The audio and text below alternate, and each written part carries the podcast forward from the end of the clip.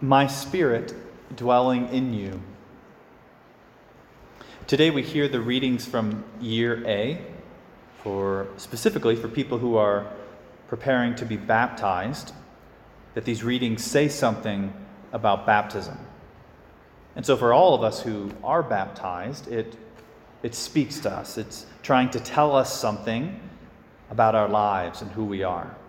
I want to start with an image from the fantasy world. You've seen the movie Guardians of the Galaxy. So here you have this main character, Star Lord, who has a mother who is human, and yet we come to find out that his father is divine. Which is, it kind of goes to show us that all these archetypes, all this fantasy, they really are just images of the, the true story, the bigger story. And so here he is. Star Lord is there. Near the end, there's a showdown with Ronan. And there's a moment where Star Lord should have died. That something happens that in his mortal flesh, his mortal flesh just can't take. But because of the divine spirit within him, he's able to live. Now, this is the fantasy world, but what is not fantasy is the divine spirit given to you and I by the Father in baptism. That in the waters of baptism, we're given God's divine life. It's, he's with us. It's even prophesied. The prophet Ezekiel tells us today the Lord saying, I will put my spirit in you that you may live.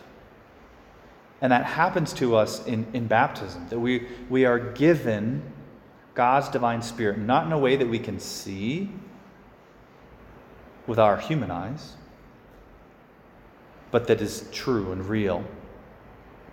And so, what effect does this have on us? Well, it, it kind of twofold. That, you know, if we, we hear from St. Paul today in Romans, he says, If the Spirit of the one who raised Jesus from the dead dwells in you, the one who raised Christ from the dead will give life to your mortal bodies also, through his Spirit dwelling in you. So, on one hand, just as Jesus rose from the dead, that we who have his Spirit will also rise from the dead. That death cannot hold us. Which is very comforting. I don't know about you, but I've been at more funerals in the last few months. Now, I'm a priest, but it just, it, it, there's just been a lot. There's another funeral this Saturday that I'm doing. And it just makes us very aware of our own mortality. I think that's one of the effects of COVID this past year. It's like, wow, you, you cannot run from your own mortality right now.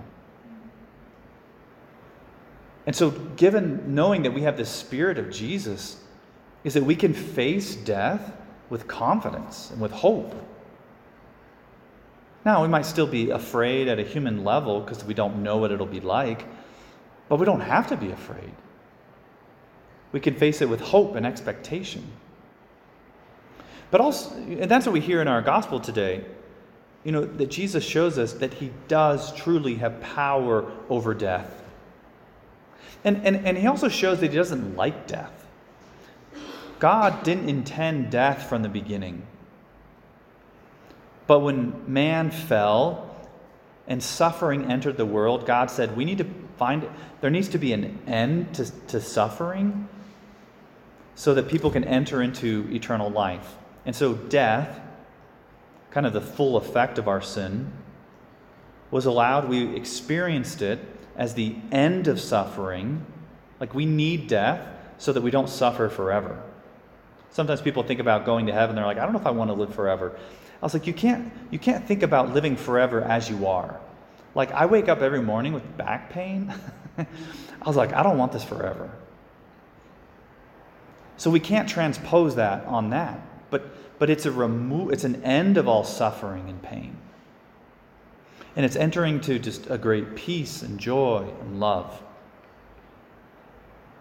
And so Jesus shows us he's the one with power over death, but he doesn't like it, right? So he he squashes it. But also when he joins with Martha and Mary today, he goes to the tomb and he weeps. That when you and I lose a loved one and we feel like God has left the building, the truth is that Jesus is right there with us, crying, feeling the sadness and the loss. And he enters into that even knowing that he has a plan to do something. I am glad that this happened. It is for your glory that you will understand this. And then he comes and he raises Lazarus. And then Jesus, as we will celebrate in, in a week or two, that Jesus himself will rise from the dead, showing that we who are united to him in a death like his will share in a resurrection like his. That's the power of what happens in baptism. It allows us to face death with hope. But secondly, that if I have received God's divine spirit, then that means that God's with me. Not just when I die, but God is dwelling in me, with me now. Last weekend we had our student retreat, and there were several students who shared kind of a similar experience where when COVID hit, their faith was shook.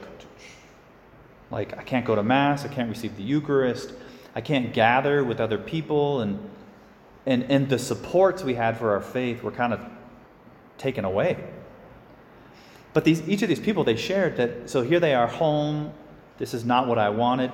And then at a certain point, they said, I'm, I'm going to pray. And they set aside like 10 minutes.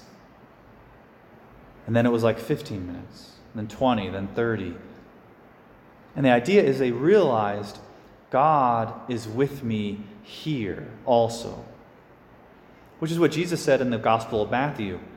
When you pray, go to your inner room, close the door, and your Father who sees in secret will hear you, will be with you. And they shared how some people, even maybe you did this, they kind of created a prayer corner, even. And that even through COVID, a very difficult time to navigate, that they recognize the grace that God is with them and allowed them to grow in that relationship, that awareness, that prayer more than ever. And so I, I think as, as we look back, even on this past year, like just FYI, this week marks one year of COVID, basically, that affecting us. And you look back and it's like, man, there's been a lot of frustration and anger and misunderstanding and anxiety. And yet somehow God has carried us through that. That a strength that was not my own, that somehow God has gotten us through that, that He's still here. Recently, I saw, again, the movie Hacksaw Ridge, you may have seen. It's a pretty graphic movie, so there's the disclaimer. But um, but I I like not the graphic. I like the movie. Um, and here's this man who, in World War II, he he's a conscientious objector. He doesn't want to touch a weapon, but he wants to be a medic in the military. And throughout the whole movie, it's, it's all based on a true story. He's fostering his relationship with God. He's praying his Bible, he's talking to God. And it comes down to the, the critical moment of the movie where they're up on Hacksaw Ridge and, you know, enemy force is pushing back. And so they're all kind of falling back over the ridge. And he's watching the people he cares about be shot and killed. And in this moment, you know, after all the times when he had been talking to God, that precisely in this moment, he, he says this God, I can't hear you. I don't know what you want me to do. That at this critical moment, when he wants to hear God more clearly than ever, it's silence. And in that silence, he hears somebody cry out, Medic. And he feels moved in his spirit. I want to go check on this person. So he, he runs over to this person and then he attends to them, and then he, he drags them back and then lowers them down the wall. And he's like, What do I do next? Lord, one more. And he's moved from within and he goes, and in the course of this time, he ends up saving 75 men himself that he lowers over this ridge. And he ends up living through the war. He gets the Medal of Honor, the highest award, and dies in his bed at the age of 87.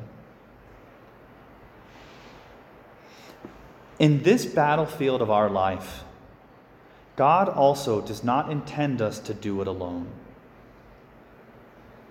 That He gives us His Spirit to move us, to be with us, not to avoid difficulty and take the easy path, but actually, very often, to, to take the more difficult path, to move us with courage into the unknown, into the darkness, where His will is being brought about.